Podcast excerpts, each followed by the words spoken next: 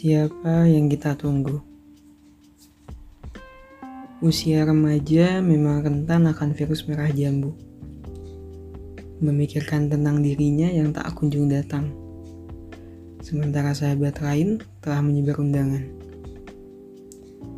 Padahal sejatinya, bukan itu yang kita tunggu. Kita terlena untuk bagaimana hidup enak. Tanpa kita sadari, bagaimana agar kita wafat enak meninggalkan memori indah dan amal yang cukup untuk menghadap Sang Pencipta.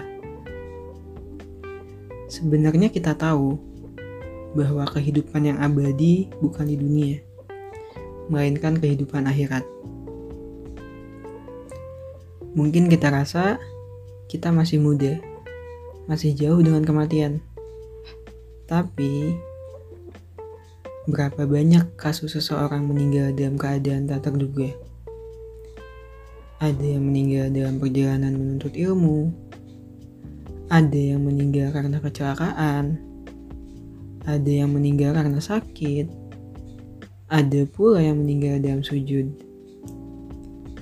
Kita semua tinggal menunggu giliran dan akan pulang dalam keadaan seperti apa.